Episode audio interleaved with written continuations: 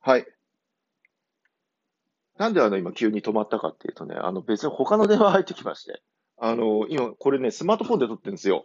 あのスマートフォンに、あの、エアポート、エアポッドを、あのつけて、耳につけてやってるんですけども、はい。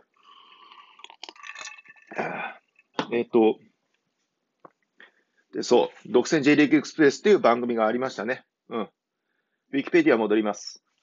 1998年4月から1998年10月、第1土曜日まで、毎週土曜日にサタデースパランという番組があり、柳沢俊之、過去 STB アナウンサー、後に ST、後には STB の他部署に所属と、鈴木明、STB アナウンサーが担当した。それ以前は、サタデーランキングというタイトルで放送していた。そう、サタデーランキングっていう番組もありましたよね。あの、落合美穂さんが、あの、メインで、え、DJ されてらっしゃっお相手を、パーソナリティを、あの、されてらっしゃったと思うんですけど、サタデーランキングっていう番組ありましたね。で、それから、あとこの、サタデースパランっていう番組もですね、実はこれ、あの、一週間のね、あのスパランチャートをこうまとめて、週間チャートとして発表するっていう番組だったんですけれども、このサタデースパランも、あの、実は、あの、すごいんですよ。すごい。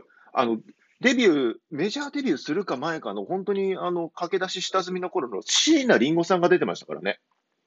椎名林檎さんが毎週電話で出演して、なんかあの、四文字熟語だか、なんか漢字だか、なんかそういうをね、こう、熱く語るっていうコーナーがありましたよ。うん。あったんですよ。そういうすごいコーナーが。ね、今考えると超すごくないです？ね。